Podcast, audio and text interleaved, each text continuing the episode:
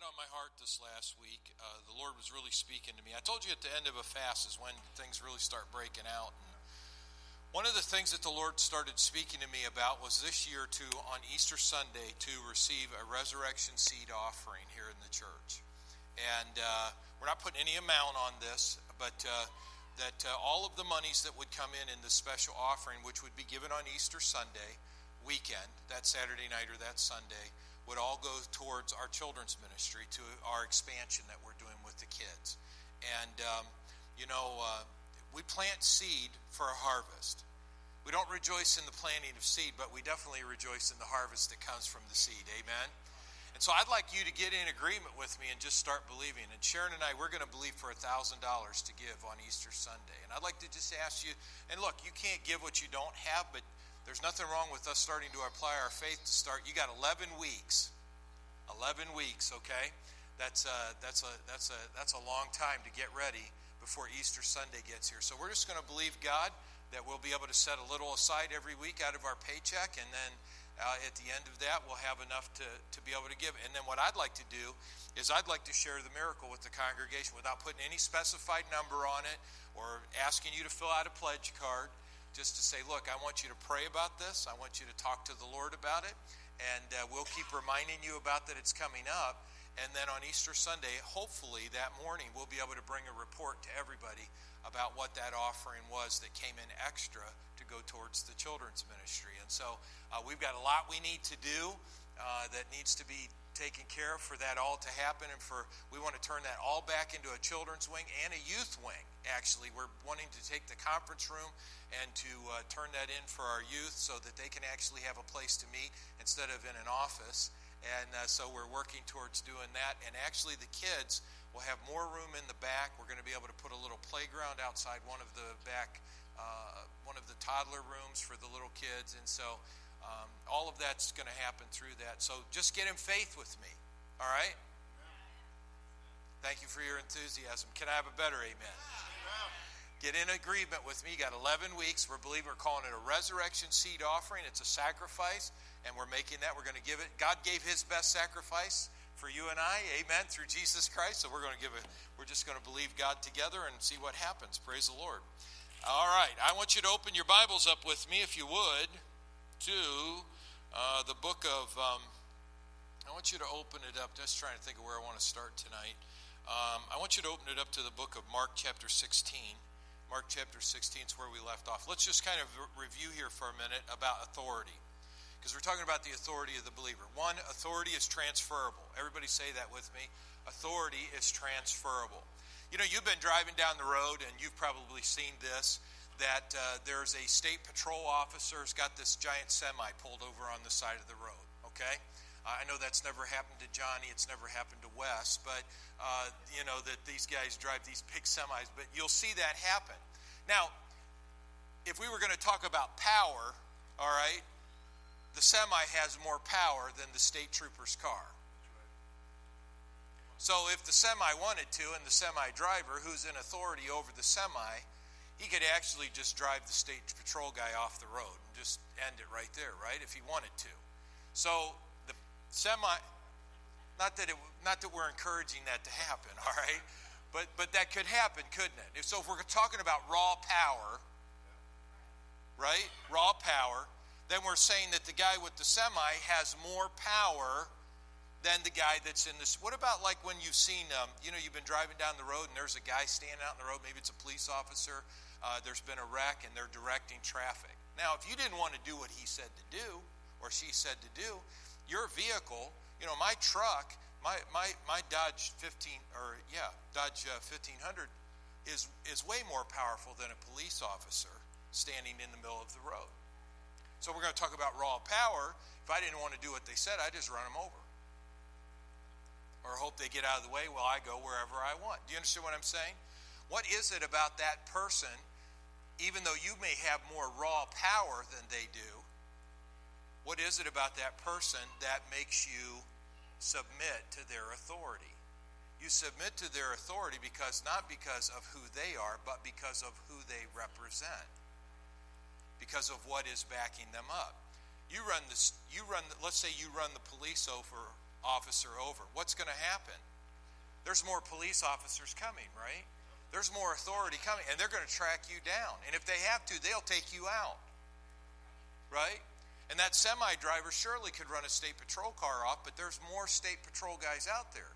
And the next thing you know, you've got helicopters coming in, and you've got other state patrol cars coming in, and then you might have something that could just take the blow the motor out of that semi. So what we understand is is that authority that the, these guys that operate in authority, like the police officer or the state patrol, they have been transferred authority from something greater than themselves.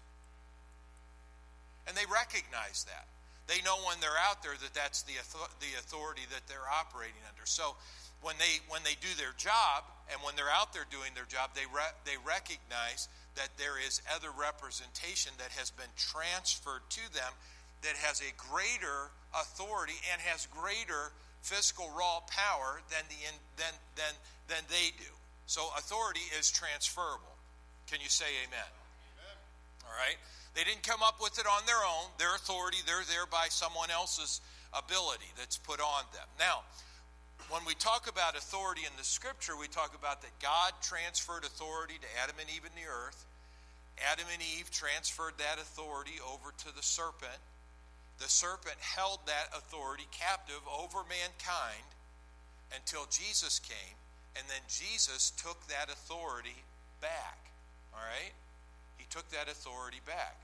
The only real power that the devil has today is the ability to deceive, is to, to deceive the believer.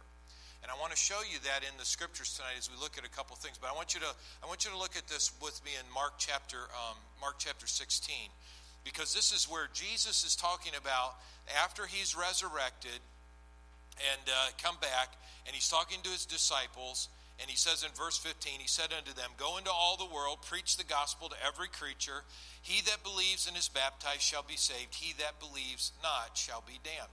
And we talked a little bit about how that last week, uh, that how that authority is always tied to your baptism.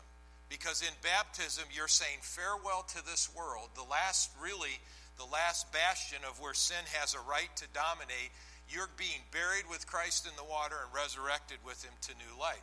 Now, you're not saved because you're baptized, and that doesn't say that you're saved because you're baptized. But you and I are saved because we believe in the Lord Jesus Christ.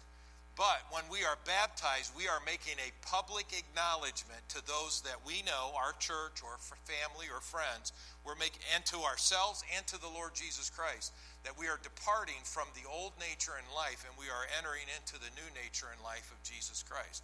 And so when that happens, recognize this. Though on the outside it might just look like a tub full of water and a preacher putting you into the water and you're just going underwater and coming back up, back up out of the water.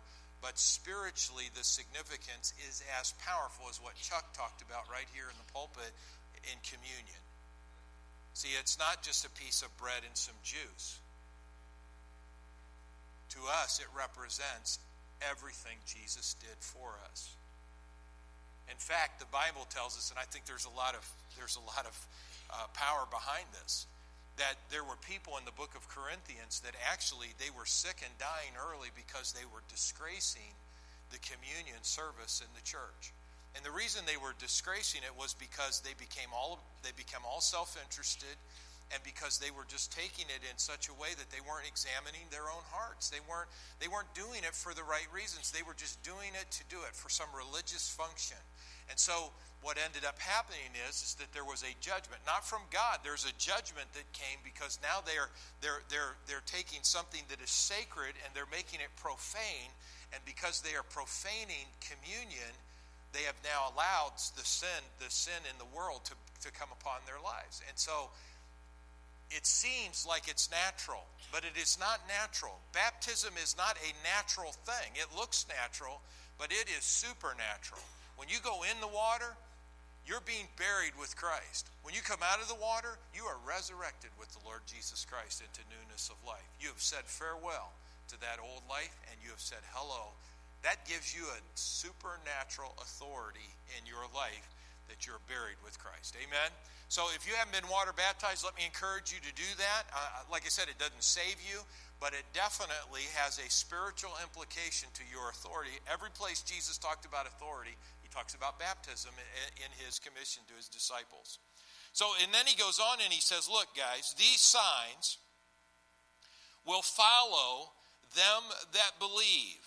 These signs will follow them that believe. In my name shall they cast out devils, they shall speak with new tongues, they shall take up serpents, and if they drink any deadly thing, it shall not hurt them. And they shall lay hands on the sick, and they shall recover. In my name, they're going to do all of these things. So, in fact, in the Greek language, the way that this reads out here is, is that because of the way that he said it, he said, Them that believe in my name. If you believe in the name, okay, the name of, a, the name of God is the high tower, the righteous run into it, they are saved. Jesus is the name above every name, according to Philippians 2 9, 10, and 11, tells us that it's exalted in the heavens, the earth, under the earth. It's the name above all names at the name of Jesus. There is no name in comparison. It is the name of God to the believer. As Yahweh was in the Old Testament, Jesus is to us in the New Testament. The name Jesus, of course, is a reference for you and I that it is God is salvation. He is my salvation. He is my deliverer. Jesus, the name of Jesus. So, when we talk about here in this verse, if you read it this way, it says, And these signs shall follow them that believe in my name. Remember, there is no punctuation in the original Greek, all right? Them that believe in my name. So if we believe in his name, guess what we do? We cast out devils because why? Because we believe in the name of Jesus. We cast out devils because of that name. They'll speak with new tongues. We get to speak in tongues. And, and I just want to make I believe in the baptism of the Holy Spirit and speaking in tongues, but I also believe this is a reference because it's just the in the in the Hebrew there is no uh, there is no uh, supernatural word for the word tongues in the New Testament. It's languages, okay? I believe also that this is not just talking about being baptized in the Holy Spirit and speaking in tongues, but about you getting your mouth straightened out. Because I meet a lot of Pentecostal people that speak in tongues and they got trash mouths. And I'm talking about they trash their family, they trash their church, they trash their husband, they trash their wife, they trash their kids. And you need a new language, friend. And the Holy Spirit, can, the name of Jesus, can give that to you. That's the only way you're going to get it. You're not just going to get. So I believe in speaking in tongues. I mean, I speak in tongues all the time, and in, in, in, the a language I don't know, an unknown tongue, according to what it says in Corinthians. But he didn't say in this passage here. He said, "Look, here's what's going to happen. You're going to speak with new tongues." Now, wouldn't you say if all you've been is Nancy negative all your life? If your name's Nancy, I'm sorry or Debbie Downer, and that's all you've done all your life is put everything down, put yourself down, put your family down, put your life down, and you get you ask Jesus Christ into your life, what's a greater miracle? That your language changed about yourself, your family, or that you spoke in some heavenly language? They're both miraculous. Amen. So it's a good thing. See, he, when he talked about speaking in new languages, don't you just think that's about you coming to the altar and getting filled with the Holy Ghost and that you spoke in tongues and then you go back to talking however. You, will never experience the blessings of God speaking in tongues but being negative about your life. All right? And most of us here know that that is absolutely true because we've done it. Can I get a better amen? All right? We're not having confession right now, but we know that that's true. Look at verse 18. And they shall speak, they, excuse me, they will take up serpents, and if they drink any deadly thing, it shall not hurt them. And if you underline in your Bible, just underline that last line because he's not saying, look, here's what I want you to do is we're going to start throwing snakes around in church and we're going to drink some cyanide and see what happens. That would all be tempting God, which he forbid.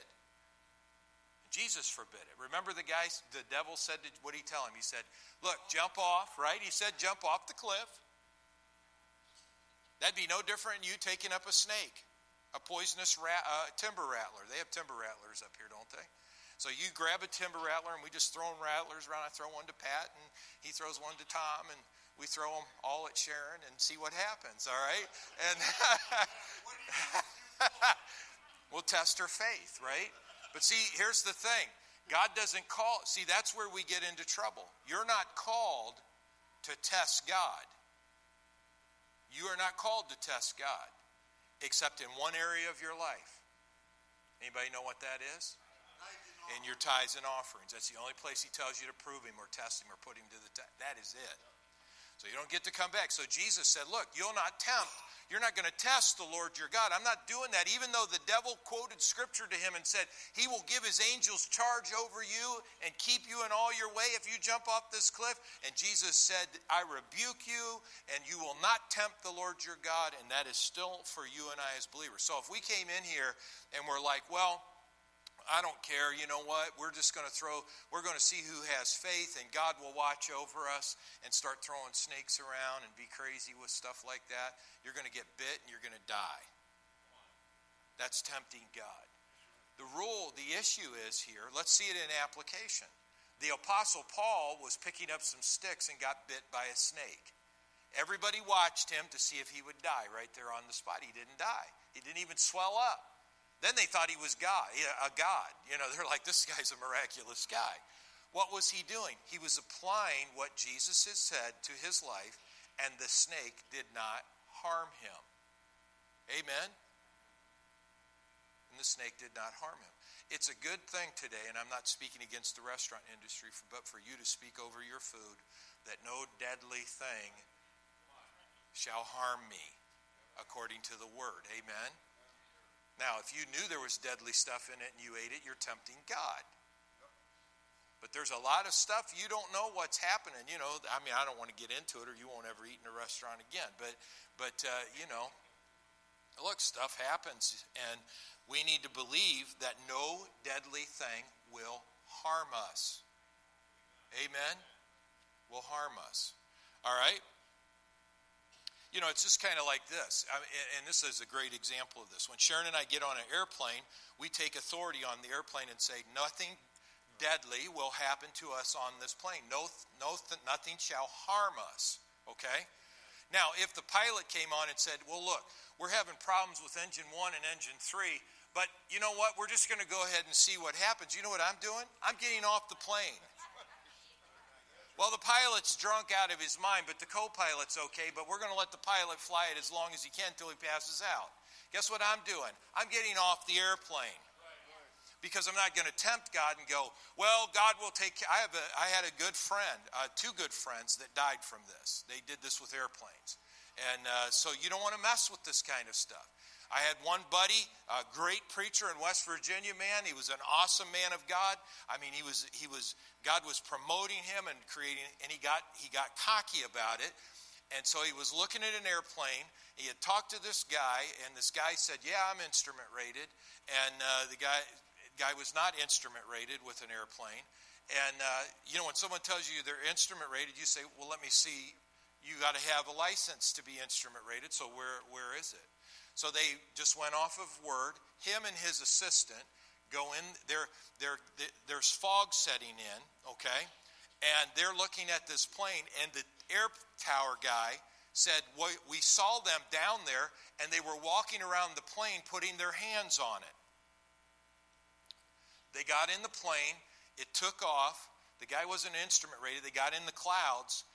And when you're in the clouds and, and you don't you're not watching the instruments. You don't know if you're upside down, right side up.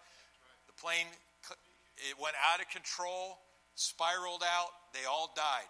Pastor of great church, assistant pastor. What were they doing out there by that plane before it took off? They were praying over it. But I'm going to tell you something. If you're tempting God with your prayer, it don't work. You don't have the right to do that. Okay? Now, if God tells you, go ahead and get on and it's fine, and you know in your spirit God said that, then do it. But man, I'm telling you, I take authority when I get on these things because I there's all kinds of things I don't know, so I'm just going to say, no deadly thing shall harm me. This plane is not going to be one of those deadly things. I had another good friend, a pastor that preached in this church. I mean, an awesome man of God in was warned over and over and over and over and over and over to get his plane his jet checked. Get it checked. There's problems with it. It needs it's having issues. And he just kept faith in it. That's what they would call it. You know he kept saying well we'll just believe god. Huh? We'll just believe god.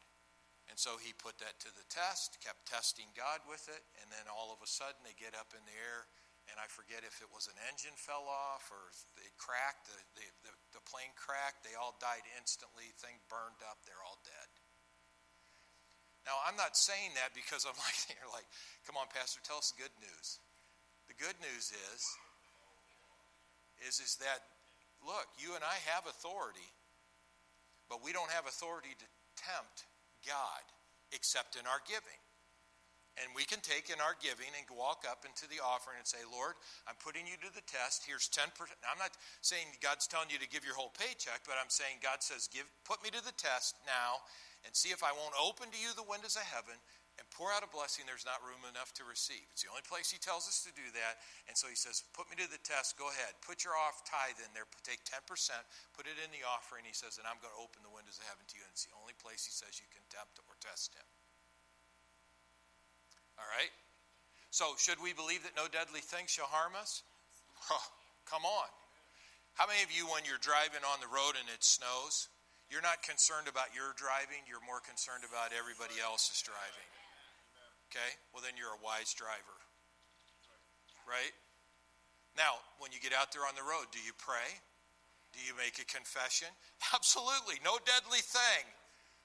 No idiot drivers. Amen. no barely licensed individuals are going to come near me to harm me. Praise the Lord. And then that last part he says, and they will lay hands on the sick and they shall recover. And they shall recover. So in this passage, he's telling us, look, in my name, you got all this authority. And then I wanted to read this last part to you, and then we'll move on here.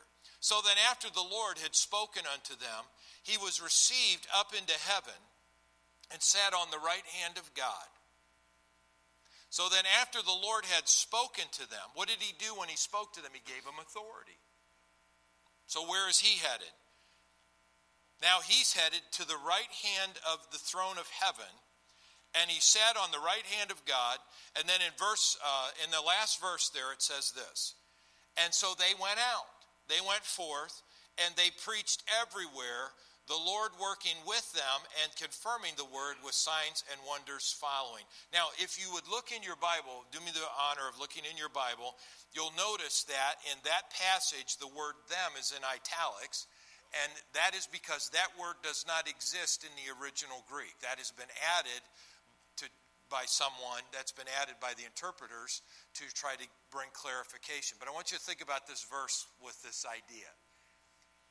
And they went out everywhere, the Lord working with and confirming the word. He wasn't confirming them, he confirms the word. He works and confirms what he says in his word. Jeremiah 1:12 says that the Lord hastens to perform his word. He does what his word says that he will do. That's what he is obligated or committed himself to do. That's why Jesus knew when the devil was throwing that stuff at him that absolutely he would protect me if I fell. But I'm not going to tempt him by jumping off the cliff because now I have taken one scripture and violated another scripture. And when you take one scripture and violate another scripture, he's not working with the word and confirming the word with signs and wonders following. That authority is given to the church. I want you to go to Ephesians chapter 1 with me. Ephesians 1. Y'all doing all right tonight? Ephesians chapter 1.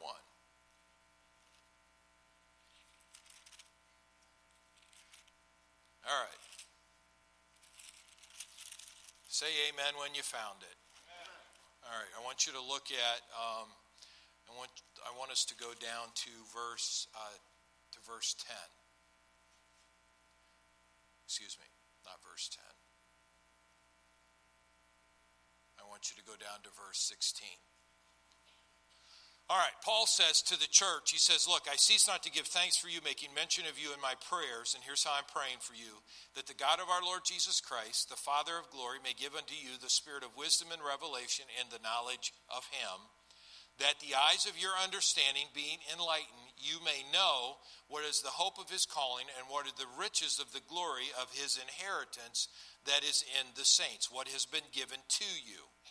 And what is the exceeding greatness of his power to usward who believe according to the working of his mighty power, which he wrought in Christ when he raised him from the dead and set him down at his own right hand in the heavenly places, far above all principality and power and might and dominion and every name that is named. Now, watch this. Watch the transition here. He says, Look, he sat down at the right. That's where we finished with, right? In the book of Mark 16. And he sat down at the right hand of God, and they went out everywhere, the Lord working and confirming the word with signs and wonders following in verse 20. Now it says that he is that he set him in his own right hand in the heavenly places, far above all principality and power and might and dominion, and every name that is named, and not only in this world, but also in that which is to come. And he put all things under his feet and gave him to be the head over all things to the church so Jesus is the head of the church, the church is the body of Christ. And so he's saying that all things are now under the feet of the church. Look at verse 23, which is his body, the fullness of him that fills all in all. So, what, he, what we have to understand out of this is if authority is transferable, all right, which we have pretty much uh, come to that conclusion, that God transferred authority. He did not transfer ownership, he transferred authority to Adam and Eve. Adam and Eve transferred the authority, not the ownership, transferred the authority to the serpent. The serpent retained that authority until Jesus Christ came back and became the last Adam, spotless and sinless, paid for the sin of the first Adam, or the rebellion of the first Adam, takes the authority now away because the serpent has no right to retain that authority in the earth any longer, takes that authority away, and then what does he do? He gives it to the church. He gives it to the church. Look at the person next to you and say, You're the church. You know, when he transferred authority to his disciples, what did they do? They went out everywhere healing the sick. They did.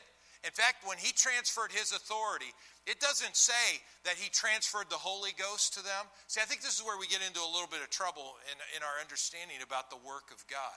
That we call for more power, but in most situations, we don't need more power. We need to understand our authority.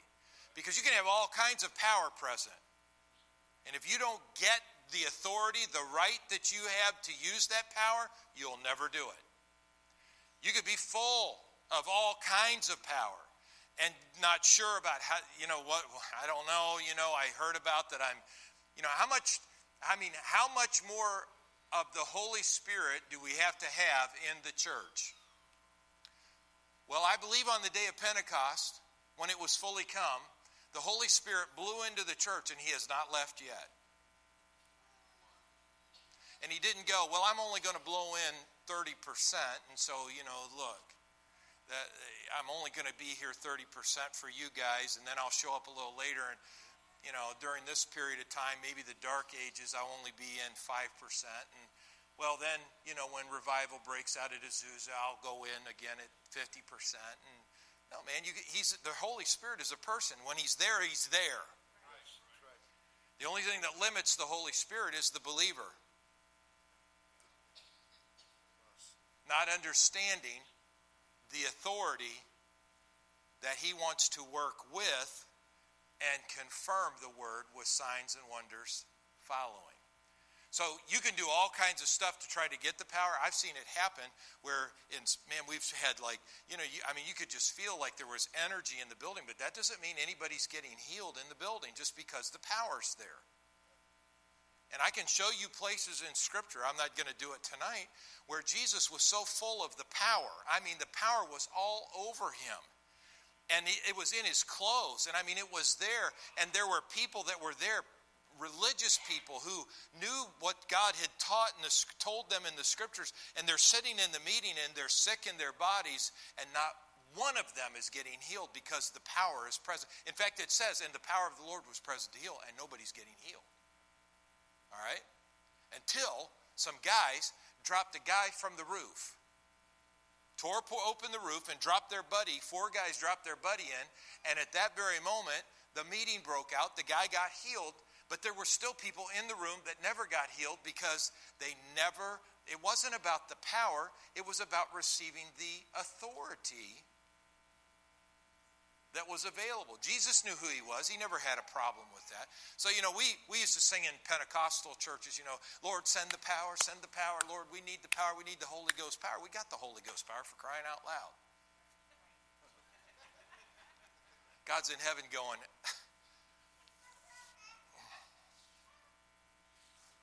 You got the power, guys. I mean, we got folks that, that are baptized in the Holy Spirit are walking in no more power than a sinner that has doesn't even have God in their life. We have Christians that have as little victory as people without God. And the reason is, is, isn't because God has diminished in power. The reason is, is because we're not releasing it through the authority that has been given to us. And when we start walking in the authority as a believer, Look, it's not about us. We're just the cop on the road. We're just the state patrol guy pulling the truck over. It's about everything that that badge, that honor represents that's behind us. It has nothing, it's not about you and I, how awesome we are. It's about everything that rep- we represent, how awesome it is. If without the Lord working with and confirming the word with signs and wonders following, we're not going to have anything. You know, you're supposed to I'm not picking on you, okay, but I'm just saying we're supposed to, as a church, we have every right to operate in the gifts of the Holy Spirit all the time as the Spirit moves. And I believe He moves all the time. I mean, are we around needy people, people that have needs, need a touch from God? But see, what happens is we could be standing there praying in tongues and just calling for the power and sing our favorite worship song and have nothing any different in the experience until we choose to step out into the authority that God has given to us. So you say, well, wouldn't that be tempting God? No, because He told you to do it. And if He told you to do it, He didn't stutter. Right? He didn't back off. He didn't compromise. He said, do it. Do it. Go and do it. Listen to me. I'll, t- I'll give you the words. Just start speaking and, and, and, and, and be my representative in the earth. Praise the Lord. The church has been given the authority. The church has been given the authority. It's been put under his feet, and so he has placed that authority in our lives. I want to read one last passage to you, and I want you to go to Luke chapter 1, and then we will wrap up tonight. I don't finish this, I just stop it. okay? Just so I just want you to know I'm not done. I'm just stopping. All right. So you know this testimony of scripture. This is about Mary. You know, Mary, she's a virgin. She's just kind of minding her own business in life. And all of a sudden an angel appears in her room. All right? This angel appears and says, Hey, highly favored one, and you know, and then begins to speak to her. Now, watch this. All right. Um, verse, uh, yeah, I'm getting to it. Thank you, honey. Verse 30. And the angel said unto her, to Mary, Don't be afraid, for you found favor with God. Okay? And behold, now watch this. This is a word from the Lord. And if you write in your Bible, you should write by this word from God for Mary specifically. And you shall conceive in your womb and bring forth a son, and shall call his name Jesus, and he shall be great, and he shall be called the Son of the Highest. And the Lord God shall give him the throne of his father David, and he shall reign over the house of Jacob forever, and of his kingdom there shall be no end. Now, let me, everybody look up at me. Now, she is not pregnant right now. Because if that would have, if just saying that, that would have been rape. She, she has authority over her body. If she doesn't agree to it, that's why God doesn't make you do stuff. You, he isn't going to make anybody do what they don't want to do. He ain't going to make you get saved. He's not going to make you speak in tongues. He's not going to make you be a better witness. He's okay. Are you with me? So he isn't going to move in now and say, "All right, this is happening whether you want it or not." I'm telling you now, you're going to have my son, and that's just the way it is, and you're pregnant. He didn't do it that way. And Mary responds back to him and says to him, Look, Lord, how can that even happen? I don't even have a man and I don't know a man. And the angel answered and said unto her, See, it hasn't happened yet. The Holy Ghost shall come on you, and the power of the highest shall overshadow you, and therefore also the holy thing which shall be born of thee shall be called the Son of God. Notice here, this is so powerful, that even in her doubt, the angel did not change what he was saying. The word remained the same. Same thing with God. Even in our doubt, God isn't changing what he says to us, he still continues to proclaim the same word to us. So, and then he says, And behold, your cousin Elizabeth, she has also conceived a son in her old age, and this is the six months with her who is called, who was called barren. Now, nothing has happened until verse 37. Watch this. All right? For with God, nothing shall be impossible. Now, one translation of this verse says this says that no word of God, I think it's the New American Standard, no word of God shall be void or empty of power. Means that it shall not be empty of the power to perform what it's supposed to do. And Mary said, Behold, the handmaid of the Lord, and here it comes, be it unto me according to your word and the angel departed from her, and from that moment she's pregnant.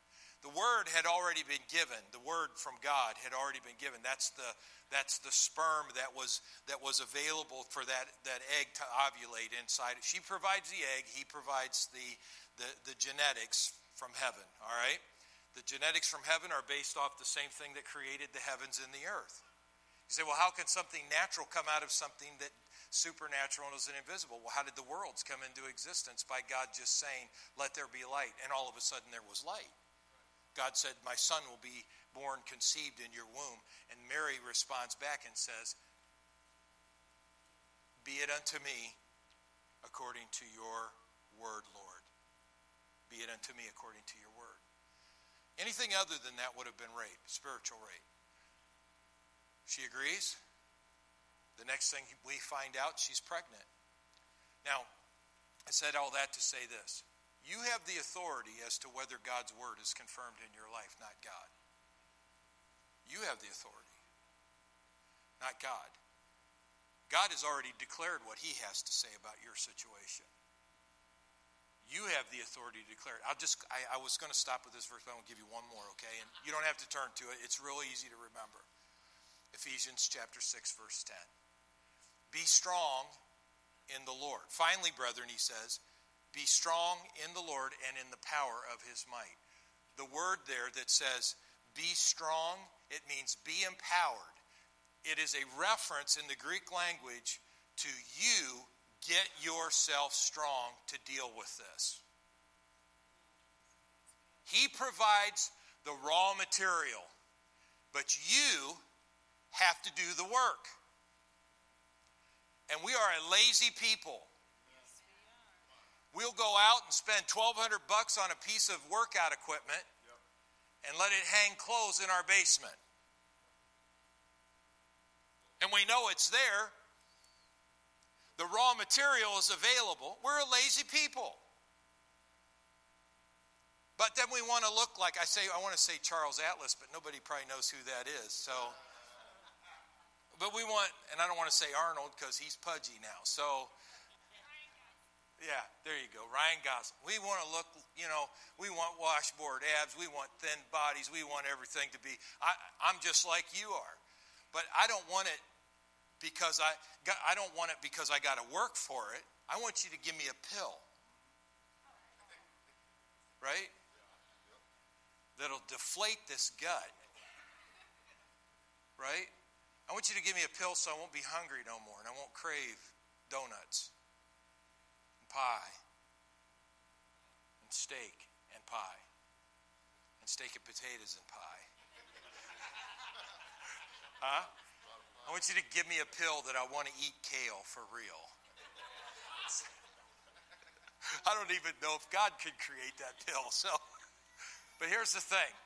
See, God, we have been given the raw material. You think of all the raw materials you have in your life to produce great results, but you're not empowering yourself to use it. And the same is true with what God has done.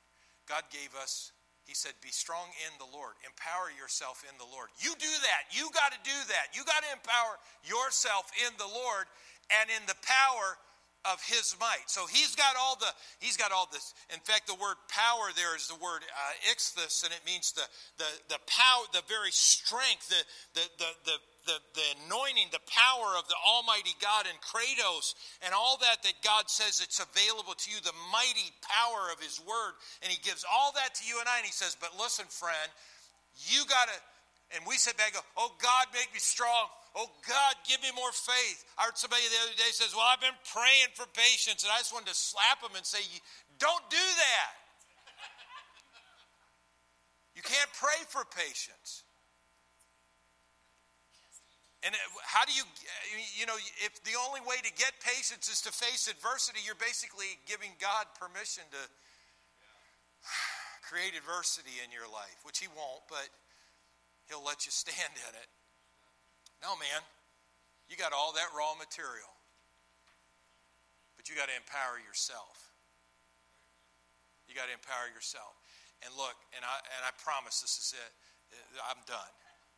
But whining and crying about it at the altar is not going to change anything if you're not going to get up and empower yourself to do what God said you could do. It just isn't going to change.